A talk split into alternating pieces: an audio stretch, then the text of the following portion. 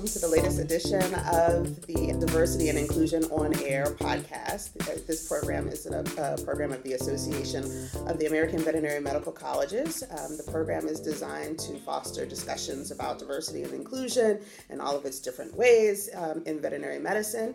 Um, we are really excited today to be broadcasting live from Lincoln Memorial University. And my guest today is Dr. Randy Evans, Associate Dean for Career Services and Professional Development. Right? Yes, that's all right. right. Great. And so I have been here for a day. I'll be here all day today as well, working with some faculty later. Um, it has been beautiful. I've been on the road a lot the last few weeks, so I've missed mm-hmm. my fall foliage kind oh, of okay. um, uh, touring that I normally do in the fall, but I got it all squeezed into two days here in Appalachia. It's gorgeous, mm-hmm. fresh air, beautiful, beautiful, wonderful people. Um, so today we're going to actually um, chat with Randy a bit about Appalachia. Um, and so, as is our custom on the show, I like to give my guests an opportunity to tell us a little bit about themselves um, before we dive into the questions. So, Randy, why don't you share okay. a little bit? Sure. So, I grew up in southeast Kentucky, a little town called Middlesboro. Uh, at the time, it had about 12,000 people. And I went to undergrad um, at the University of Kentucky. And after I left the University of Kentucky, I was accepted at Auburn College of Veterinary Medicine. Uh, after I finished at Auburn, I went to Nashville for six months. And then I came back to Harrogate to work in a mixed animal practice. I received the opportunity to come and work at Lincoln Memorial University in the veterinary technology program. Uh, that was in July of 1989, so I've been here for about 28 years now. Wow. So I like to tell people that I've had more titles than a 67 Buick while I've been here. Because I've been involved with a lot of different programs in yeah. allied health and, of course, now with the veterinary college. Sure. So it's really cool. Not too many people kind of get to come back to work so close to home, though. So oh, yes. that's been great.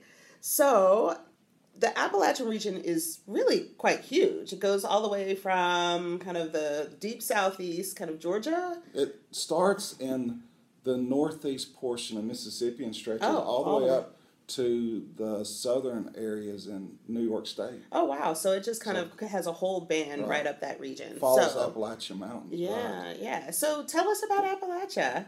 So Appalachia uh, includes about twenty five million people. Oh, wow.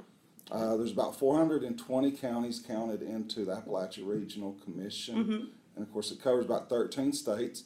My students from West Virginia like to say that it's the only state that's entirely uh, found within ARC. so um, uh, it's a great place to live. About 42% of Appalachia is rural uh, compared to okay. you know 20, 21% in the rest of the United States. But in central Appalachia, it's about 83%. Oh, wow. Okay. So a lot of interesting people, interesting culture, mm-hmm. uh, different cuisine, uh, different way of speaking, very colorful language here. Of course, arts and crafts are very important sure. to the region. So it's, awesome. it's just uh, very family oriented and a, a, great place to be. All right, great. So, uh, so eighty three percent of Central Appalachia is rural. Right. So, um, tell us about, I guess, agriculture in the region then. Well, for a long time, uh, people were dependent upon um, farming, uh, especially small hob- hobby farms. Okay. Uh, still today, about 62% of farms are 100 acres or less. So it's not like nationally where there's large feedlots in the Midwest. Mm-hmm. It's more small farms. Um, over the last few years, people have um, stopped growing tobacco. Okay. And so now they're needing another uh, source of income. Um, so one of the programs we're trying to help local farmers realize is that land you're using for tobacco, maybe you could put small ruminants or cattle or oh, other sure, animals sure. on there and make a little money. Um, people in Appalachia are a little bit reserved about when strangers come in, uh-huh. and that dates back to the 40s and 50s when um, some of the large corporations from the Northeast came and um, bought land, you know, pennies on the dollar, sure. and then people had to turn around and work that land in order mm-hmm. to make money. And the way they were paid was through scrip. Maybe okay. working in a coal mine, you get scrip, and you have to go to the company store and buy the products mm-hmm. there. So uh, there is some distrust about Uh, when strangers show up, especially, you know, the government says we're here to help you. you know, there's going to be some reservations a little there. side but- eye. but um, that's one of the things we talk to our students about when they come Uh-huh. into our program. You know, the ways to help uh, them become more accustomed to the Appalachia culture. And, and but once um, you make friends with someone from Appalachia, they're very loyal and, and they're going to stick with you. All right. So you're just like family at that point. Okay. So, what about the need for veterinarians in Appalachia? So, we've got, you know, in that whole band that you described, there's a quite a, a, a lot of schools kind of on the edges. Of course, LMU and um, and Tennessee and Knoxville are kind of right, you know, in the hub. Um, Right. But tell us a little about with with the move away from tobacco and now kind of moving more into small farming. It would seem that the need for veterinary medicine is going up. Is right. So um, we started a Center for Animal and Human Health in Appalachia Mm-hmm. a few years ago. We've had three national conferences uh, thus far, uh, but we are the 30th veterinary college in the United States. There's six veterinary colleges located within the Appalachia region. Uh, two, as you mentioned, are in Central Appalachia, Mm-hmm.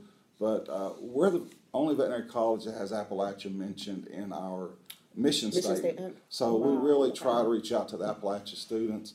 Uh, this area is very underserved as far as the number of veterinarians.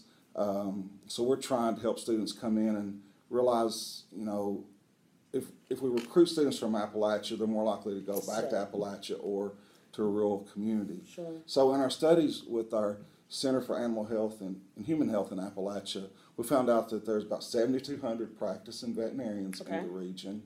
Uh, on average, there's about eight uh, employees at each practice, so Mm-hmm. that would make about you know f- uh, 57,000 different jobs, Okay. which brings in 2.3 billion dollars Wow. to the economy.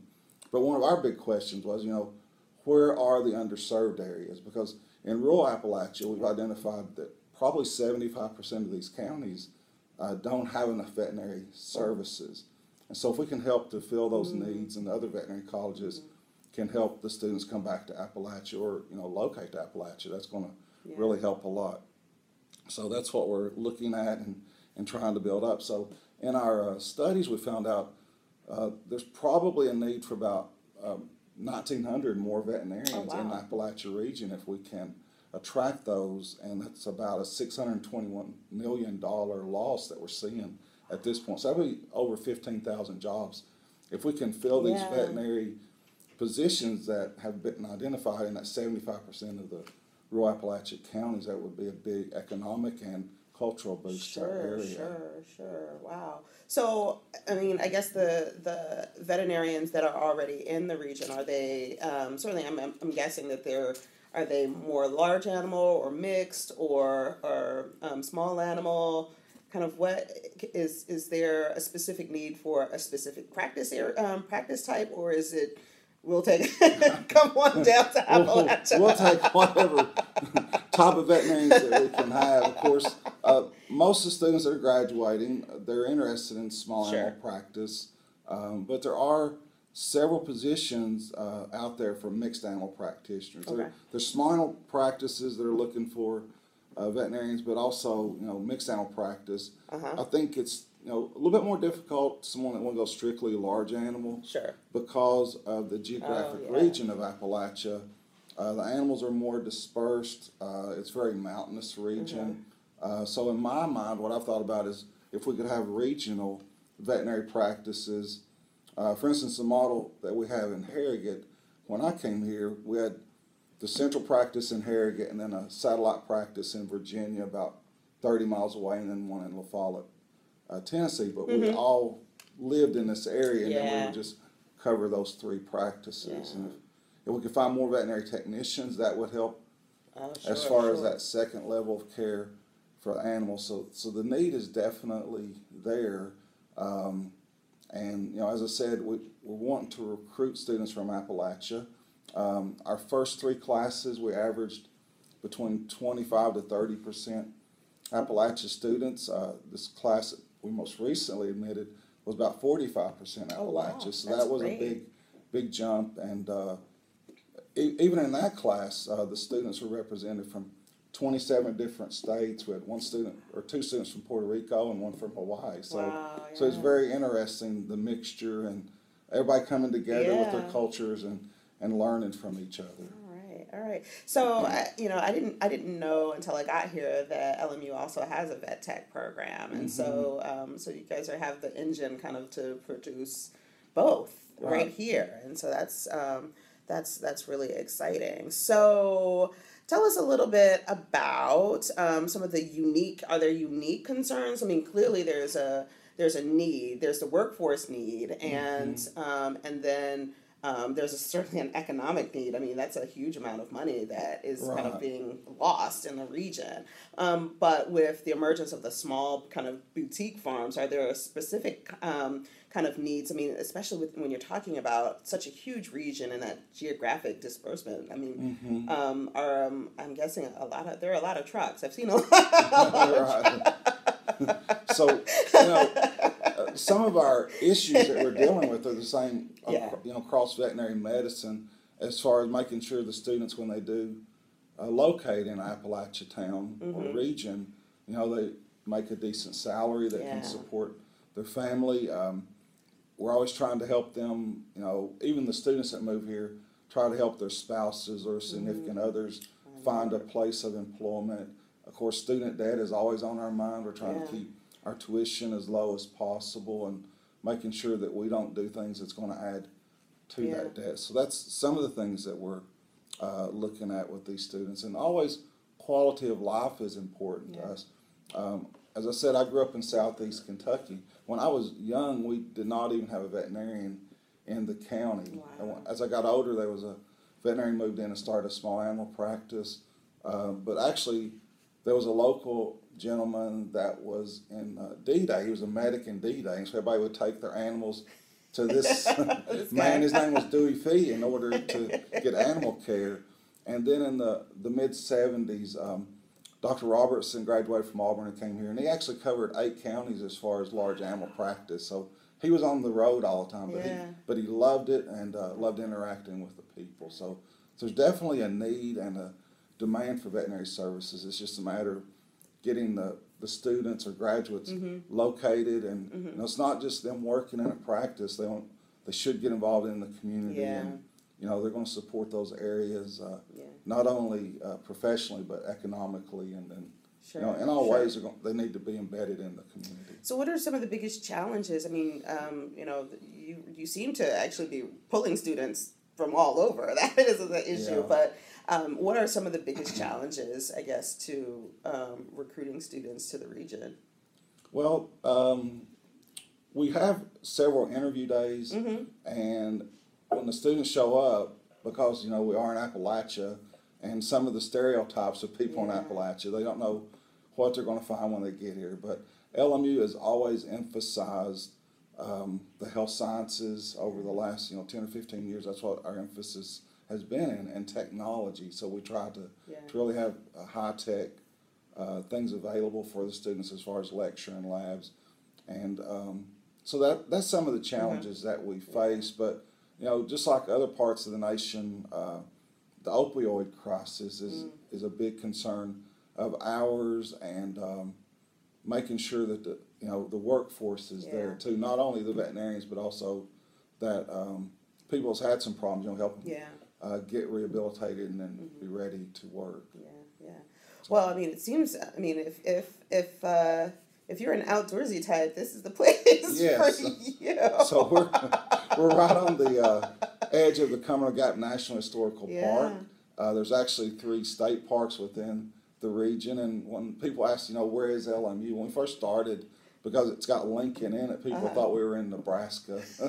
so we always have to talk about the location, but you know, we'll we'll, tell uh, people that inquire that we're in the corner of Kentucky, Tennessee, and Virginia. We literally are because one mile from campus, you're in Kentucky, and going another mile, you're in Virginia. Yeah. So we are Yeah. located right there in the corner. Well, yeah, you've got a big na- national um, national park right here, and um, there's a trail apparently, I guess, that runs um, a long, long way. yes.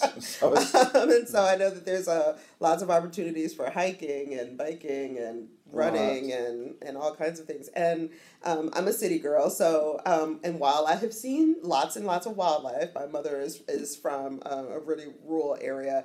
I um, still was a bit shocked to see the buffalo on the side of the road Mhm. yesterday when I was driving by. Right. So I'm assuming those are there, there was a gate, so I'm assuming they were not wild. Right.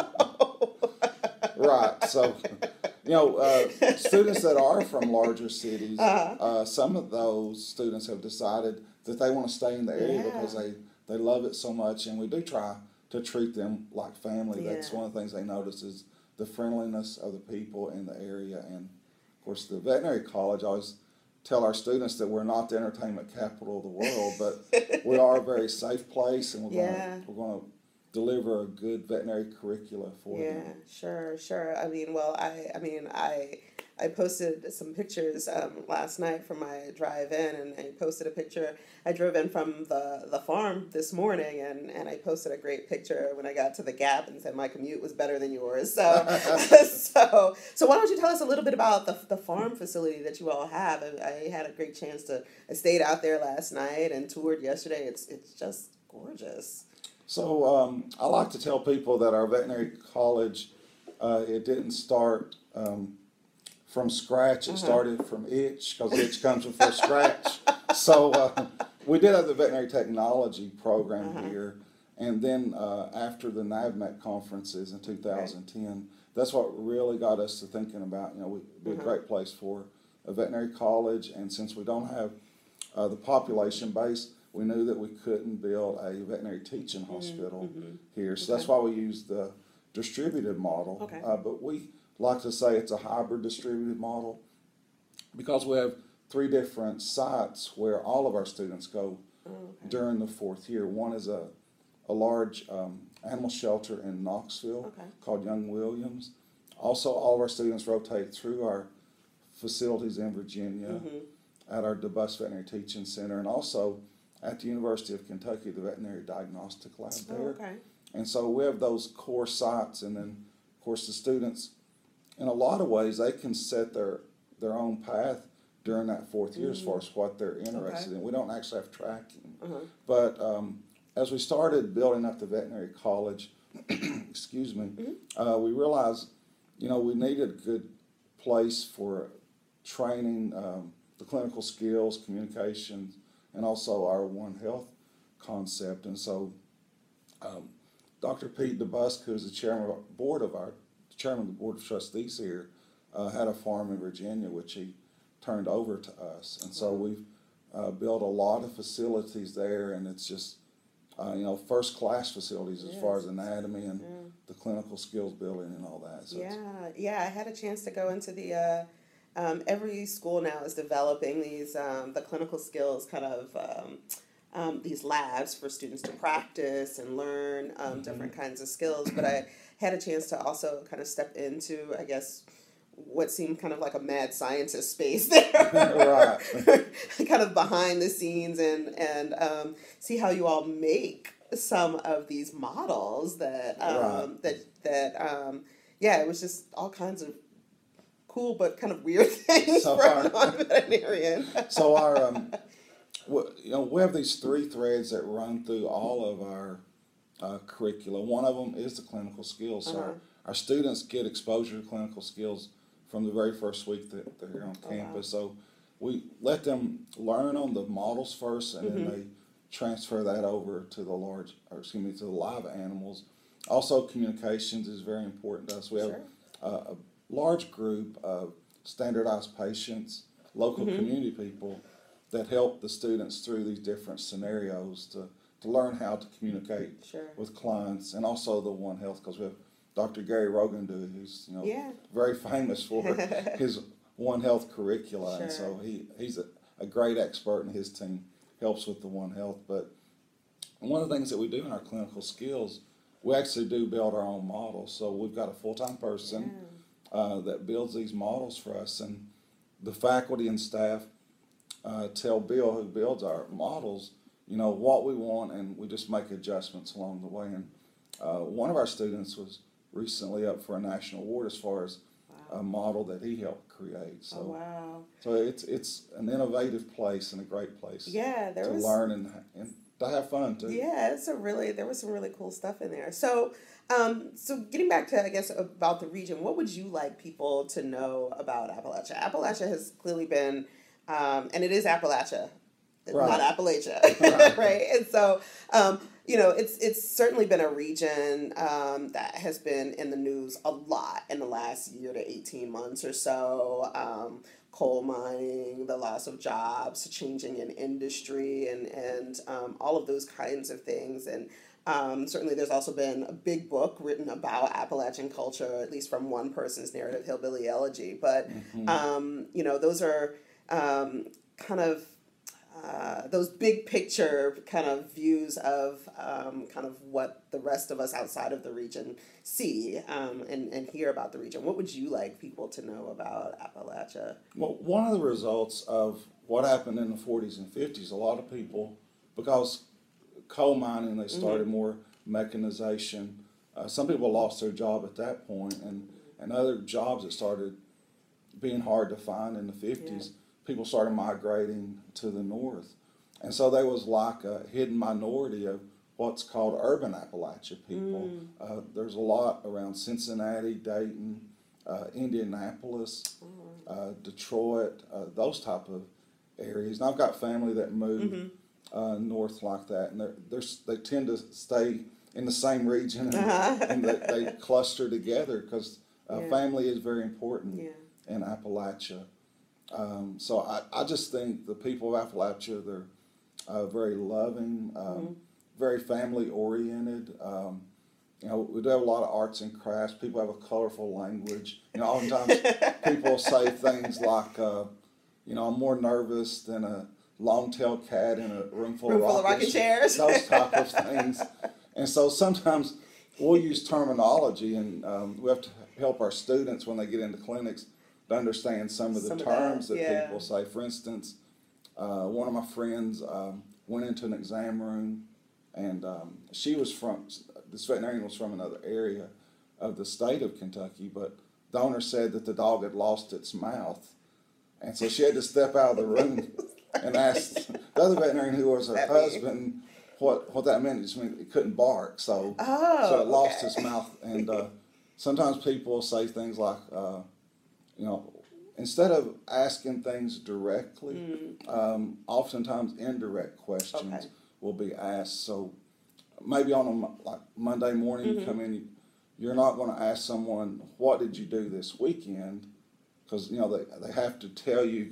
It's like you know, tell me what you did, but it may say something. Well, did you have a good weekend? Oh, that gives them a choice either give specific answers or A general, you know, or a general yeah. answer. And so those type of things happen when you get into an exam room with people in Appalachia where, uh, like I said, once you build up their trust, Sure. they're going to stick with you. But um, they are a little bit reserved, Reserved. about when, when strangers or someone Sure. that, that they don't know. But once I get to know you, uh, it's great and it's it's just a wonderful place. So I'm sure that the practice that students get um, um, really helps. But are there other things that you all do here that help them um, learn how to engender trust in the community? Because that's a skill I think that will serve them wherever they go, Mhm. right? And so.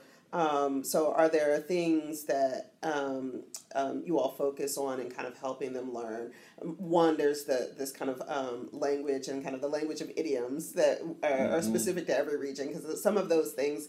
Um, I'm from Richmond, Central Virginia, so just outside of Appalachia, but some of those things are also for me. I consider them southern kind of you know things that we would say the cat with, um, you know, or um, oh goodness, I could we could have a whole like idiom contest Right. that, that I've probably grown up with, um, but. Um, you, you know that reservedness isn't quite um, the same outside, at least in some parts of the southeast, um, where folks are, let's say, not I don't want to say nosy, but curious about what's going on in everyone else's business. So, um, so how do you help students kind of learn that? I mean, one is just great, just practice and being able to ask Right. questions, but are there things that you all kind of um, do even or in orientation that that kind of help them adjust? Yes, um, I get to speak to the incoming class about Uh-huh. Appalachia culture and um, you know things to expect from the people. Yeah. Uh, we have a lot of community events recently, or last month we had a farm and family day, Uh-huh. and there were hundreds of people from the community that came Oh, and great. interacted with our students. Uh, we have students that go out uh, to local schools because that's part of our recruitment strategy. Is you know try to get a, a diverse group of students interested in veterinary medicine. So we'll, our students will go to elementary schools and uh, talk about veterinary medicine and Mm-hmm. what our program's like. And uh, one of the things we're interested in doing is reaching out to high school students and middle school age students. Um, our university, uh, one of our board of trustee members, owns a, a company that does a lot of analysis, and he identified over 200 words that um, children from Appalachia don't recognize on SAT and ACT scores. Oh, wow. So we try to, you know, help bridge Uh-huh. that That gap. communication Mhm. gap, and um, so our students, I mean, they just love living here, and uh, um, like I said, they Sure. like the friendliness and Yeah. and just the closeness that we have. Uh, oftentimes, our faculty and staff uh, will make videos and different things. For instance, while the students are out on their clinical rotations, to try to encourage them Yeah. and uh, get them ready for the NAVLE Oh, test, which yeah, is right. which is very important. So, so there is a closeness and Yeah. a bond there uh, between our faculty and staff and the students. Great. Um, when you said the video, it also reminded me of that. Uh, um, is, now, is this an annual thing? And we'll have to post um, uh, um, the video of um, this, these famed LMU vet school videos that feature the dean. Yes, so we all get involved in that. Those are awesome. Oh, thank you.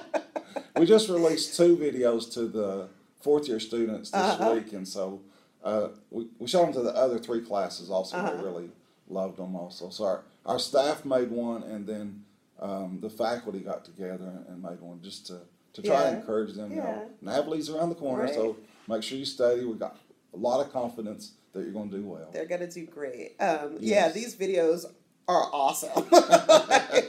there's singing, there's rapping, there's dancing. Like they are really, they're, they're really a hoot. So it seems like you guys have a really good time here. So, Yes. So what else should people know about LMU? I mean, this is this is one of our newest schools. Um, Yes. and it came up the same year that Midwestern Mm-hmm. um, came in, and um, you know. Um, I do a lot of, of research on applicants, and certainly it was it seemed like you all had no problem kind of drawing um, the attention of, of applicants who were interested in, in looking at additional options um, and in coming to the region as well. It certainly was a great opportunity for students in the region, but also for, for students, um, for all of the students in the U.S. So, what else should people know about LMU? Well, LMU started in 1897. Mm-hmm. Um, the reason that LMU came into existence was at the end of the Civil War. Uh, there was a General O. O. Howard Mm-hmm. who was uh, speaking to Lincoln, and Lincoln said, "If I don't make it, you know, through this war, he said I want to do something for the people of Northeast Tennessee." And uh, so General Howard remembered that promise to Lincoln, and he was passing through here and stopped on his way to Chattanooga. Remembered uh, remembered what he had told Lincoln, and so uh, he was actually the founder of LMU, along with some local community Uh-huh. people. Interesting, General Howard was also the founder of Howard University Yeah. in Washington D.C. So uh, this one general, he uh, started two uh, great universities. Yeah, that, yeah. And I didn't realize this until a few years ago, but he actually lost one of his hands in the war. Oh my. He had another general friend that lost the opposite hand, so he told his friend they just needed to buy one pair of gloves and share that. so, so he was a great man. Um, and through the years, uh, LMU was a liberal arts college, Uh-huh. and then about 15 years ago, we became very interested in the health sciences. We already had a, a very good nursing program, Mm-hmm. and veterinary technology had started in 1985. Uh, but in the last 10 years, we've added osteopathic medical school, uh, nurse practitioner, nurse anesthetist. Uh, also, we've added a law school, uh, physician assistance program, Wow. and then, uh, of course, the, the veterinary college. So uh, we do emphasize the One Health concept. We're very Sure. there's a lot of integration between our college and uh, the medical school and all the health sciences. So So I think that's one of the things that attracts the students here Yeah. um, is the diverse health sciences that we have, and our students have, or excuse me, our graduates have had a lot of success finding jobs when they leave here. All right. Well, So, great. so we're excited. Uh, have our first graduating class next May, and then Mhm. get the graduates out there and just see where they. See where end they up land. located, Yeah. yes. Hopefully they'll stay in Appalachia and Yes, uh, do hope great that a lot work. will. Yeah. All right. Well, this has been fun. Yes, it has. Yeah, thank you. Thanks for the opportunity to kind of um, chat a bit about the region and, and LMU. This has been a great visit for Well, me, Thank you. and uh, I look forward to coming back. And um, yeah, this is this has been great, and I'll definitely come in the fall because it's Yes. it's just so gorgeous here, and the weather is great too. yes. So, so we like to do a lot of interviews in the fall because you know the students when they come in for an interview they're trying to sell themselves, but Sure. we're also selling our program Yeah. because we're new and uh, we just think we have a lot of great things to offer, To and, and you know we just I just I think veterinary medicine is the greatest career there is. It's just so many opportunities that Yeah. students have. Yeah, well, it's um, it's uh, vet med has definitely been great for me. I'm not a veterinarian, but I get to hang out with you all for the last twenty so uh, Oh, twenty some uh, odd years. So it's been uh, it's been wonderful.